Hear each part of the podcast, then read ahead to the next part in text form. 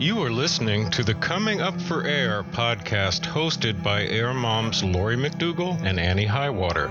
This podcast is sponsored by AlliesInRecovery.net. Coming Up for Air brings together two wonderful people, both of whose adult sons are in recovery from opiate addiction. Annie Highwater and Lori McDougall have been through years of their loved one's active addiction. They have come to understand the direct link between taking care of yourself and being able to help your loved one. During these conversations, Lori and Annie address the questions and concerns brought up by Allies in Recovery members. And now, coming up for air with Lori McDougall and Annie Highwater. Hi, Annie. How are you? Hi, I'm really good. We are just coming off the heels of Elliot's visit, so things are great. How are you? I'm good. I'm having a good week. Um, so I guess this week we decided to um, have a conversation about uh, being victims or victimizing people or um, victim mentality. Yep, victim mentality. And so um, I thought I'd let you get started. Sure. Well, this has been a great temptation in my life because I've had, you know, just coming from a lot of dysfunction and I've had some betrayal and things like that. So I've had quite the temptation to get stuck. So I broke it down a little bit um, into three little parts based on the definition of victim. So, what does it mean to be a victim? The definition is a person harmed or injured, a person tricked or duped, a person who suffers injury or discussion. So I don't want to control the conversation, but um, I thought maybe we could base some of it out of the definition, and I broke it down into those three parts. Okay. The first one is a person who is harmed or injured. So obviously, when an injury comes, this isn't particularly physical because my injuries have been a lot deeper than physical. Um, the first thing is that you're down and you're kind of wallowing in it. And like we've discussed before, at first we must but i kind of have a little bit of a rule that i can't gather moss down there but at first you have to. I i agree. I you know i i think that um at first you can be so bowled over yes. um right so hurt so bowled over so um emotionally distraught that you almost can't come overcome it in the beginning. Right and, and so go with it. Yes that's absolutely anything that is an injury, you know, a divorce, um, uh, infidelity, um, a child that gets caught in substance use disorder, which we refer to as SUD, crisis, anything like that. You are kind of you take the hit, you take the shot, and you're down in it. But you just um, it takes some time to get your bearings. Yep. For me, heartache and crisis, the first round of it was when uh, my father died, and I was going through divorce, and all of those things happened at once, and I did not had no I'd had this functional experience and d- disappointment. I had had no devastation experience quite like that. Mm-hmm. So I wasn't aware that darkness has an end to it. Right, right. Yeah. I remember feeling that way. I remember knowing inside, I knew in my head that that it wouldn't stay like this, that I wouldn't be like this forever. But I also couldn't see the light. I, I I also think though that you have a whole lot of stuff going on. So so you're a victim, but you're also suffering from PTSD, or you're also, you know, you've got depression, sorrow, and right, and right. You're sad, you're angry, you're, you know, all sorts of things are going on. So when it first hits, hey, you know what? I think you owe it to yourself to kind of wallow in it for a little while. You sure do. And, you know, I know we're going to discuss in future podcast cycles and patterns. I tended to have the same pattern of injury repeat in my life where I would end up in the same hole over and over again. I always call it my trash, triggering my trash, which was my dysfunction and dysfunctional patterns. So I would get, I would become a victim of the same types of injuries and harm. Um, and I had heard recently on another podcast, you, um, you attract the energy you exude. And I know whether, you know, it was not my fault that I was born into dysfunction and I was somewhat scapegoated and had all of that. But because it was the normal pattern, I would exude that scapegoat, blaming and shaming types of scenarios and they would repeat over and over again until you start to do the work to recover and what is healthy what is peace what is safe. Right. you know once until you start doing those work the work and acknowledging your part in it i tended to attract the same types of injuries even though i despised them i wasn't responsible for them you know necessarily i tended to fall into the same patterns of victimization Right. And I think a part of it is is we don't recognize in the beginning what our role is in it. Right? We don't know how well how did I contribute it? It you know, I, I don't know. I'm not sure because it's a very tough thing to to look back in hindsight and say, "Oh, this is what I'm doing." Or, you know, "Oh, I they say that couples argue the same argument for years." over and over and over couples argue about the same thing and i think it's because um, we fall into patterns right we we fight a particular way we have a particular point that we're trying to make and we, we can't see out of it we can't see anything you know and if you if you continue to repeat the same yeah. pattern you almost become comfortable with it it's Right. familiar but nothing changes right and then you despise the end result Right. Um, and that goes into the next part of the definition was a person a victim is a person who has been tricked or, or duped and i had to learn to be careful who i was charmed by um, for one thing my dad would always tell me when somebody really strives to be publicly awesome they are sometimes privately awful. And i would sometimes believe these great charismatic personalities. But you know even kind of beyond that um, being careful who you are tricked or duped by um, this is what it was. This was a deep pattern for me. If i believed there was a connection or something meaningful between me and another person and this wasn't necessarily relationships it was almost always women. If they got me if we got each other if we understood each other my guard would drop and i would think that we were immediately connected and i would put up with things a lot longer. Does, if that makes any sense. I would be charmed by things I either believed about myself. I tend to be very real and raw, and I bring out the real and raw in other people because I just am transparent. I this is what I'm not. I don't profess to be anything I'm not. This is the good, the bad, and the indifferent. And sometimes, um, I, I don't know what the what the reasoning is or what the pathway is to it, but I tend tended to believe these connections were more real than they actually were, and I would get charmed and duped and tricked by them and then i would become a victim of being manipulated and deceived Right, right. And I do know what you're talking about because I've done a lot of the same a lot of the same stuff, um, especially like you say with women. yeah Um, that's a terrible yeah. pattern Yep. And I I just trust I always give the benefit of the doubt. Yes. I I you know, and uh and I would fall into patterns of being hurt over and over and over again. same patterns and you think i wouldn't do that to them and that is almost a kind of an arrogant statement because not everyone has your priorities not everyone has your motives not everyone does things your way but you're seeing things through the lens of what you would or would not do. And i would just things would last a friendship that maybe served its purpose or you know had become stagnant and even toxic because they do that's just life. Um, i would just keep dragging that dead body Right. Right. I I've done the same thing. And yes, that's exactly that's it exactly.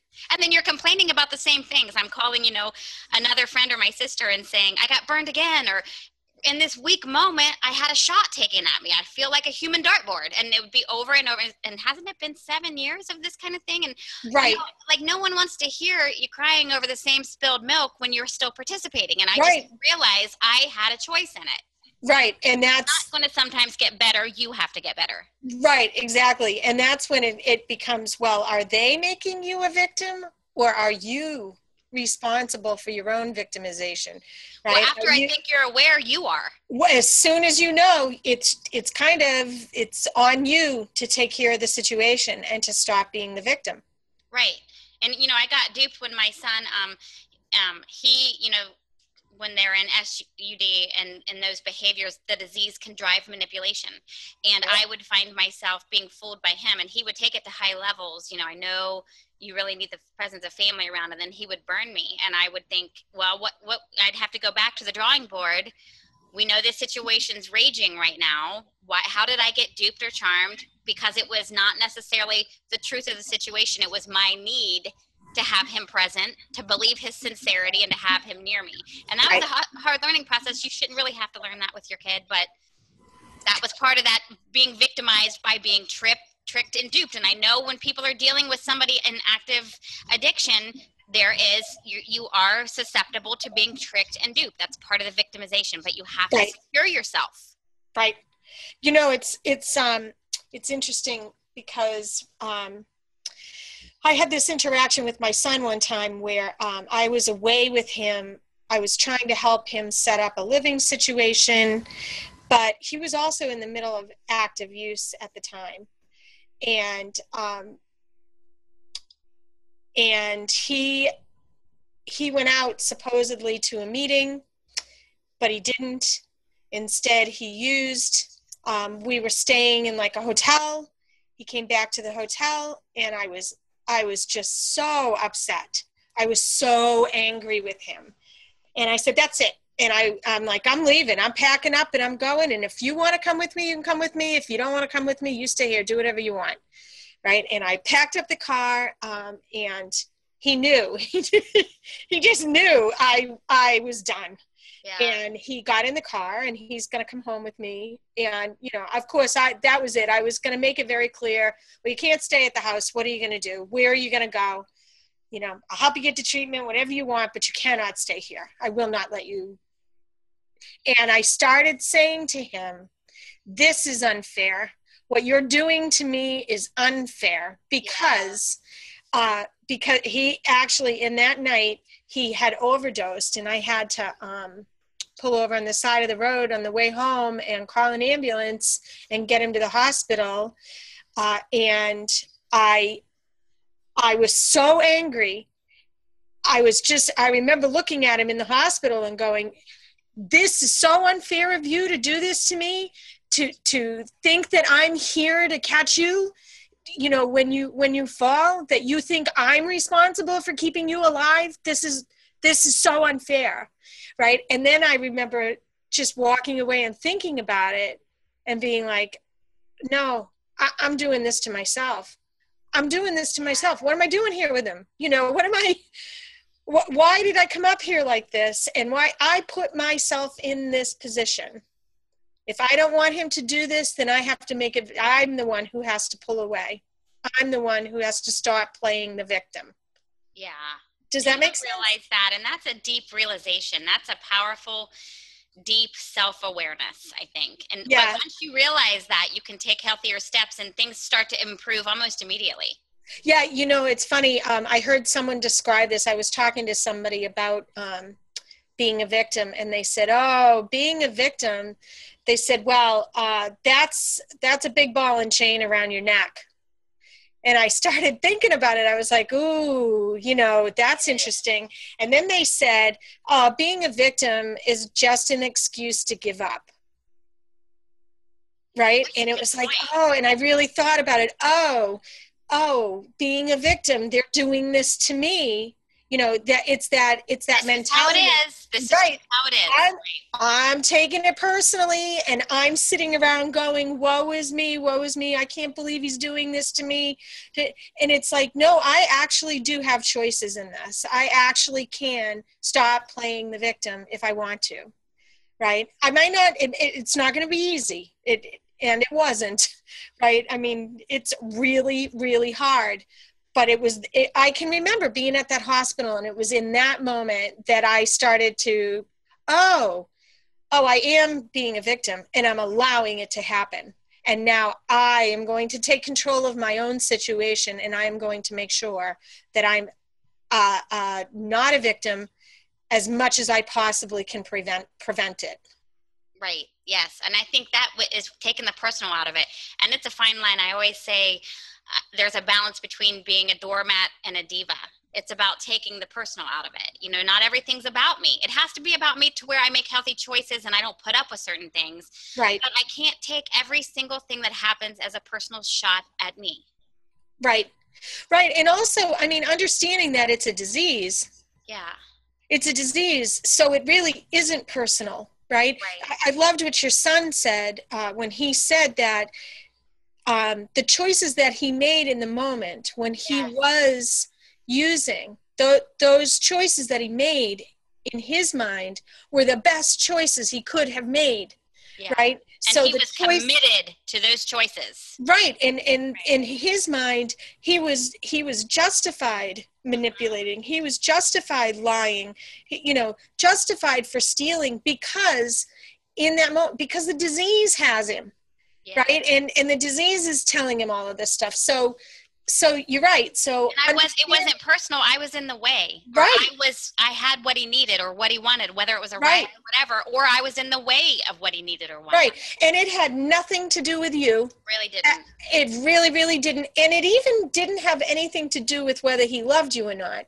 It really didn't. You don't know that sometimes for a while but it really doesn't. It doesn't have right. it's not about the apple not not falling far from the tree or anything right. I've done wrong or anything his life could have had better. It right. really is about how, and I always say, who cares how the disease began and took hold? We are where we are now, and it has nothing to do with anything except finding a way forward. Right. Right. Right. And and and that's the thing is that um, understanding that that they can lie, they can manipulate, they can steal, you know, they can do all these things, and yet they still love you. They do right? They i i honestly believe that. I honestly believe that my son through everything he still loved me. And and from what i've seen of your son i felt i feel the same way. I feel oh, he still loved you but i do believe that the disease just takes over and um, we can and be a victim of, smart. It is smarter than it's, any of us. Yeah, no like kidding. In my book, I said it's like the predator, the movie The Predator.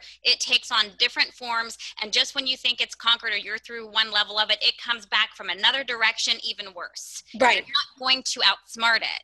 Right. Right no and i knew my son loved me and then you know we would have a terrible situation happen or, or a d- disappointing setback and then he would kind of act as if nothing happened because he wasn't questioning how he felt for me but i would be you know laying on the ground hemorrhaging from right. the most recent whatever happened bad news or battle or whatever and it really had nothing it really didn't have anything emotional except the toll it was taking. It didn't have anything to do with emotions or anything personal. It was just that it takes a toll on those things. Right, right.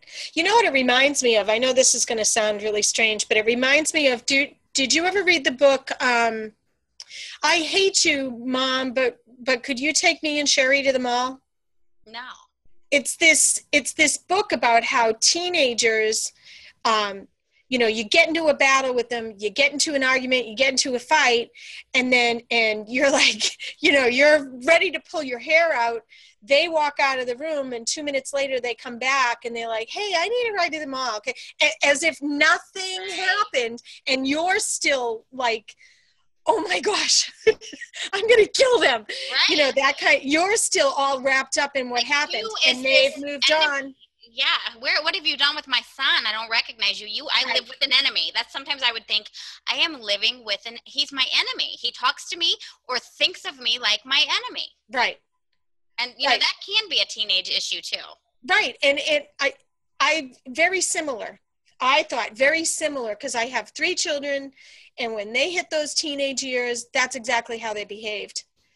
Right? They and and i remember thinking okay okay um, I can try and be logical with them, but they want what they want because they're teenagers. And I remember thinking, okay, the prefrontal cortex is not working properly yet. It has not developed enough, right? So they're just going to behave like teenagers. And I found that um, when my son was uh, uh, in active use, then I had a major league teenager, a much larger but major league teenager uh, living in my house or uh, or someone that I was dealing with.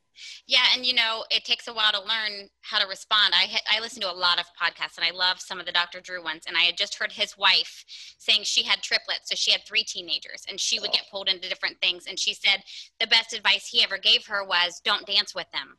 Get off the dance floor. Don't do the dance with them. And that's with any hostile situation that's involving escalating, arguing, and manipulation and insults, all of that. Don't dance with it. Right.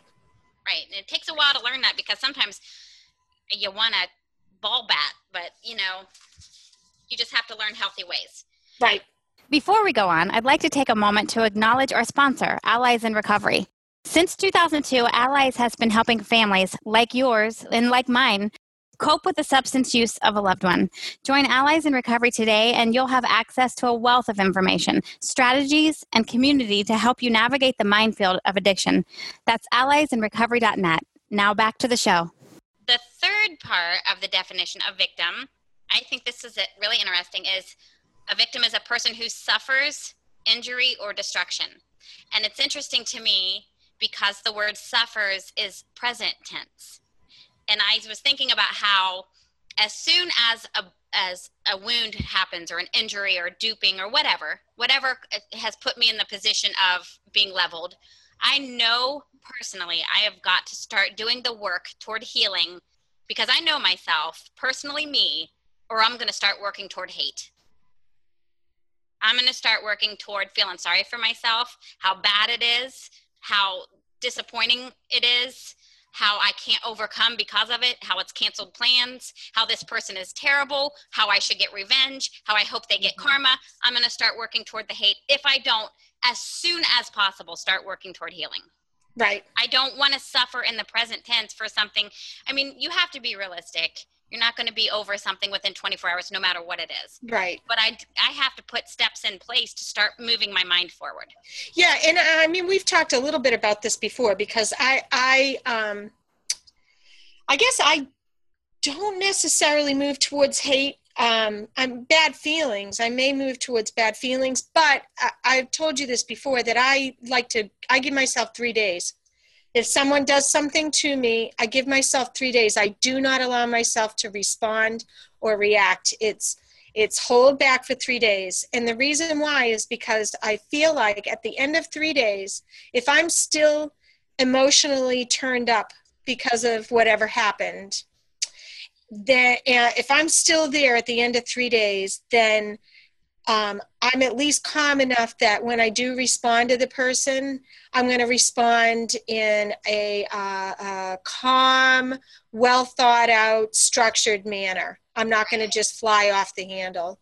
And then the other thing is, is if uh, at the end of three days, it's not that important to me anymore and I'm not really thinking about it, then I can consider, well, maybe it wasn't important really to begin with, and I can just let go. Yeah. Right. Um, my victimization pattern involves cycles of I tend to attract people who betray me.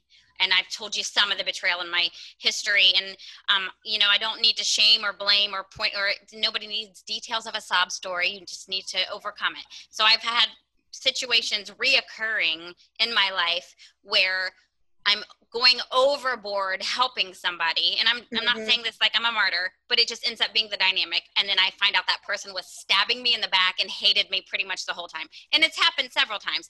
And I've had to learn a painful lesson worse every time it's happened to where I finally said, I'm going to step back and let people do things for me or maybe not be such a lapdog and go out of my way until we're established with each other you know and that's a codependent yeah. role. So so that when i get betrayed a lot of times when betrayal comes or or somebody's disappointing no matter if it's big or small your first thoughts are well you know i wouldn't do that to you and look at all i did right. for you. After all i did for you.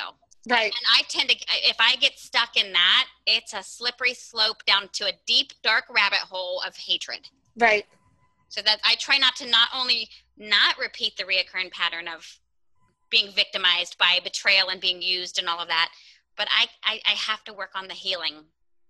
Yeah, yeah. You know, someone said something really interesting to me too, and um, and I think this maybe pertains more to um, substance use, but they said that anger is a much more productive yeah feeling than victimization. Yes. And I really thought about that. And it's like, well, yeah, I guess it kind of is because victimization kind of gives it, it's like a feeling of hopelessness like, oh, I can't do anything about that. They're do, you know, this person is doing that to me. Yeah. Whereas anger can actually be productive, right? So if I get angry, ooh, I, you know, I, I can, I kind of will inspire you to do something, right?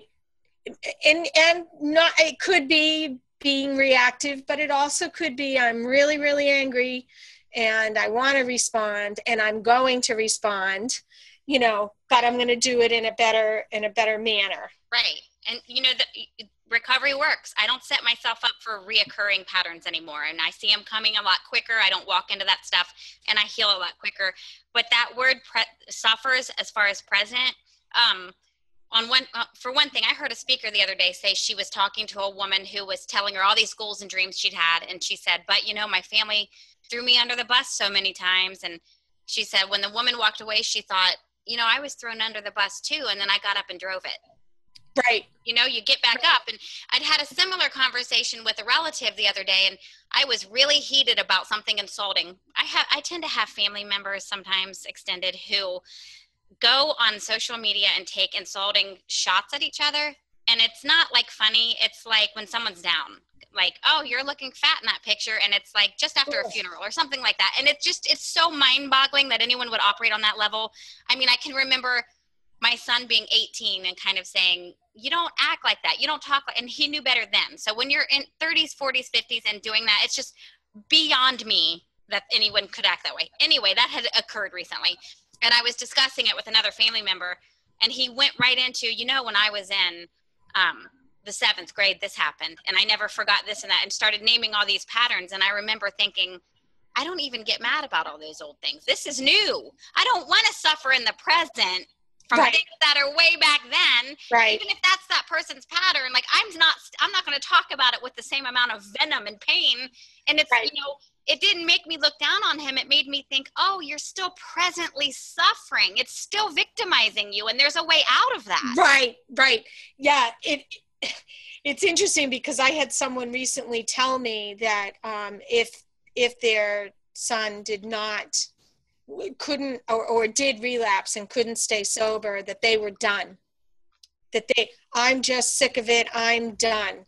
And and that's when I re- like I I remember thinking I didn't say a word because it was like oh you're still taking it personally right. you're still you know you're still being a victim you think it's all about you and what you want and it's not right it's all and the healthier you get for that son right and, and that's not calling the shots for your life that's the best thing you can do for your kid right. you get healthy right exactly yeah exactly. those things are those things come to interrupt us and we just can't get stuck on those interruptions. We still have to live a healthy life and then you know hope and pray they catch up to healthy choices. But if you're right. caught on it with them everybody's a victim. Right. And then and then i there is something i do now that i didn't do in the past um, to kind of help me get through.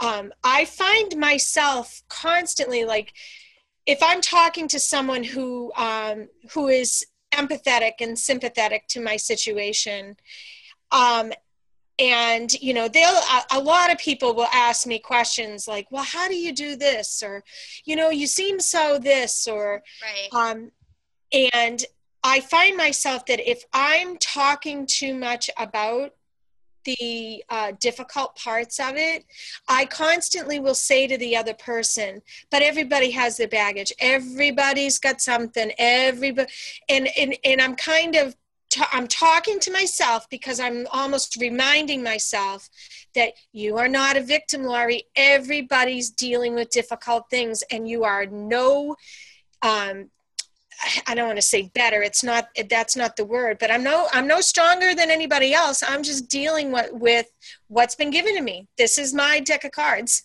and and I am learning how to deal with it. And I'm no better. And everybody has something in their life that they have to learn to deal with.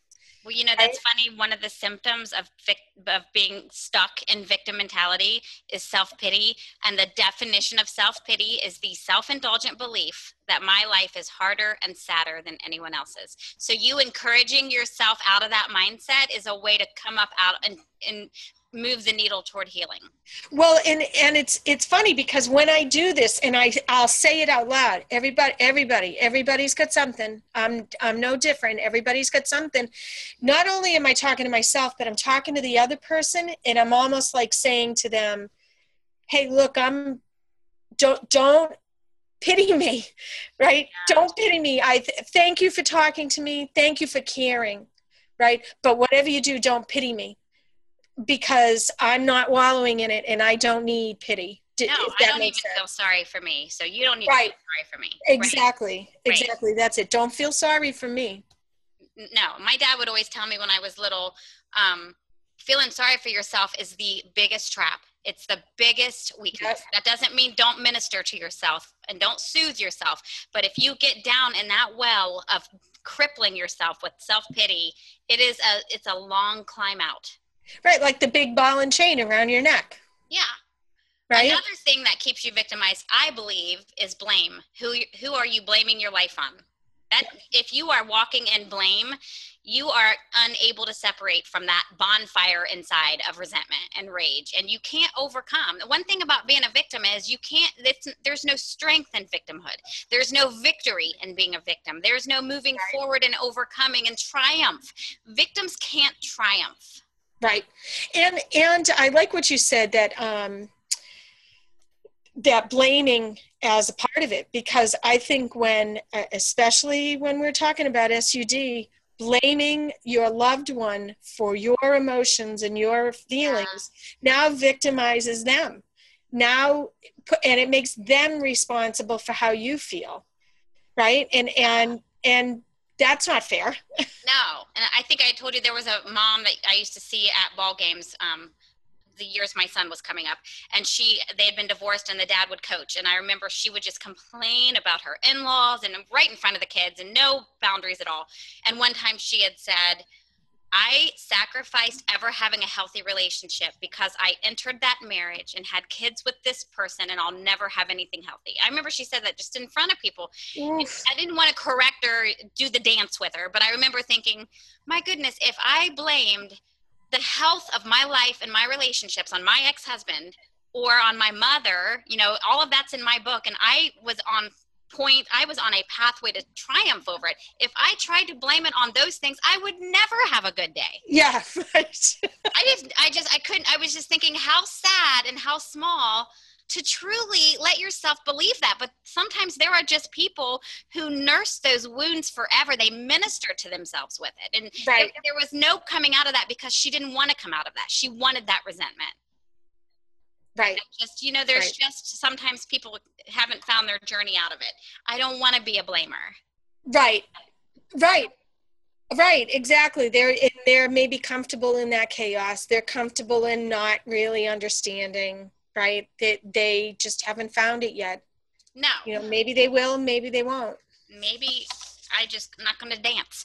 I have found um, some some choices that help us out of victimhood or victim okay. mentality. Um, one of them is always choose forgiveness over resentment and forcing validation. Always choose forgiveness as as soon as possible, as much as possible. I love how Iyanla Vanzant, the speaker and author, always says, "Forgive everyone of everything."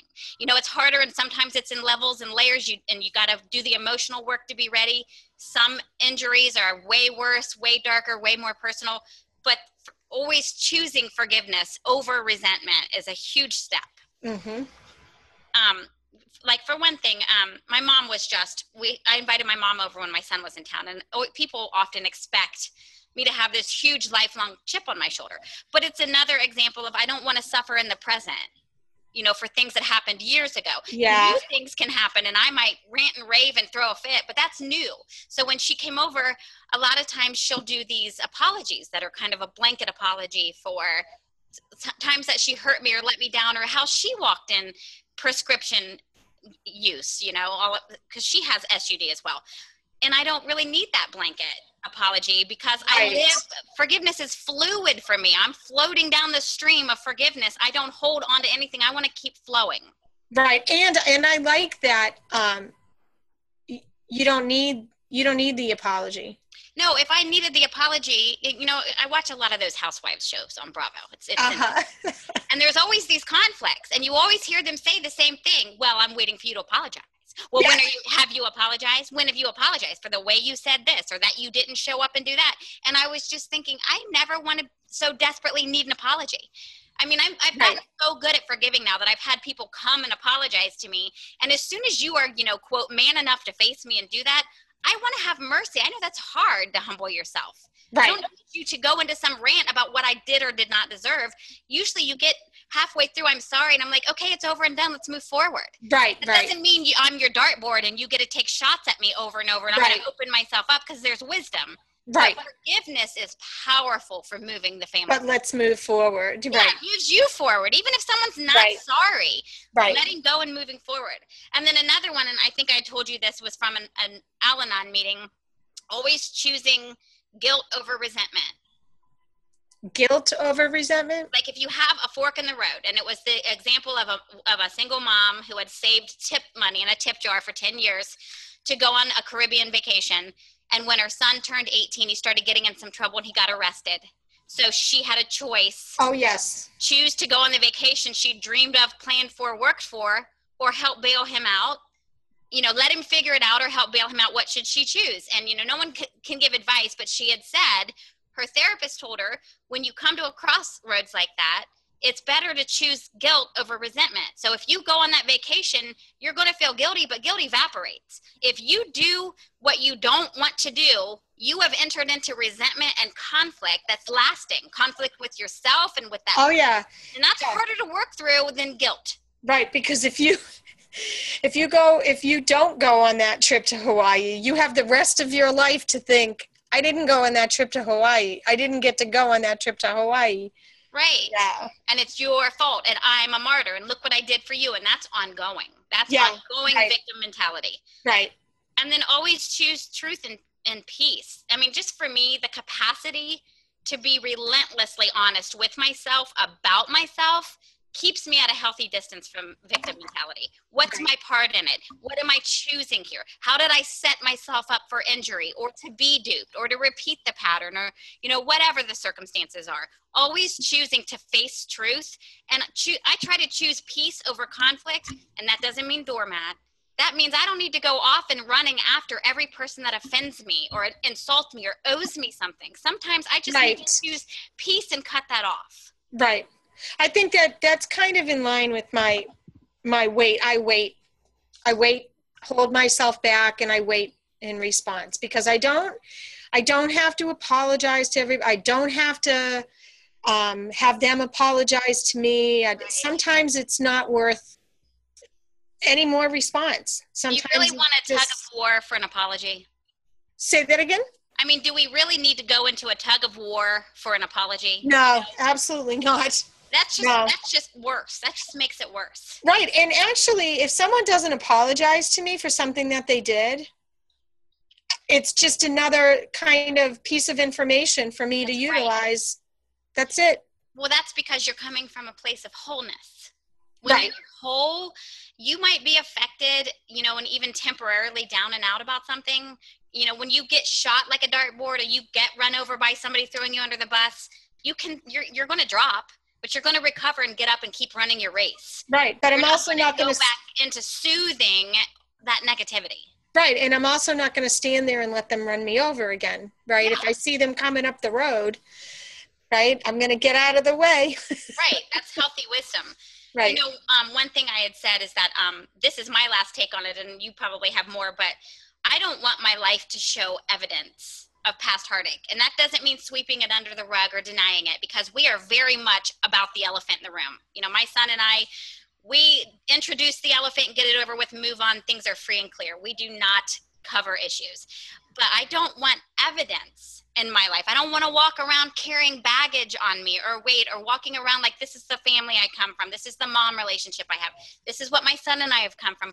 We want to move through and past things. And one example is that um, he ha- had taken my book on a flight with him to read it again in print because he'd read it when it was in email format. And he was reading it and you know he's just not all that interested sometimes because it's he knows about it. i mean most a lot of it's his story. But he had read the first i think three chapters and i said i don't know if i ever had told you how i lost the hearing in my ear you know and that was that's in the book because i wasn't given medical treatment they believed in praying first and then i said and can you believe i didn't know i was going to kindergarten until a week before it. You know, our neighbor said you're going to like kindergarten, and I said, "What is kindergarten?" I said, "Now you know why I ask so many questions, talk so much." No one told me anything.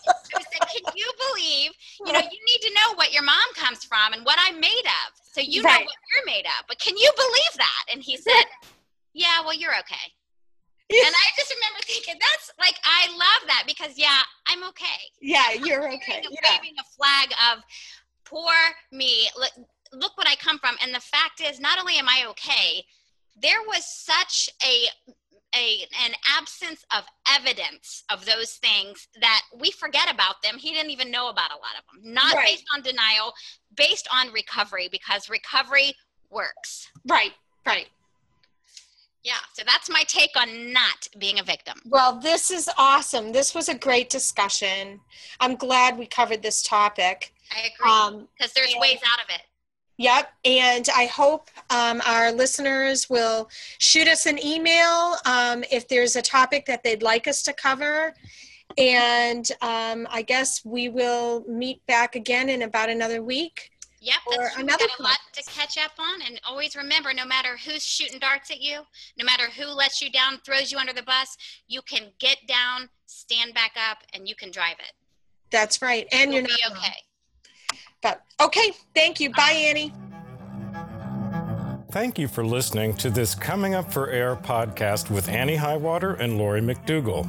If you're interested in reading Annie's book, Unhooked A Mother's Story of Unhitching from the Roller Coaster of Her Son's Addiction, it's available online, or you can simply follow the link at the bottom of one of Annie's blog posts on alliesinrecovery.net. Coming Up for Air is sponsored by Allies in Recovery, the online home for families facing the addiction of a loved one.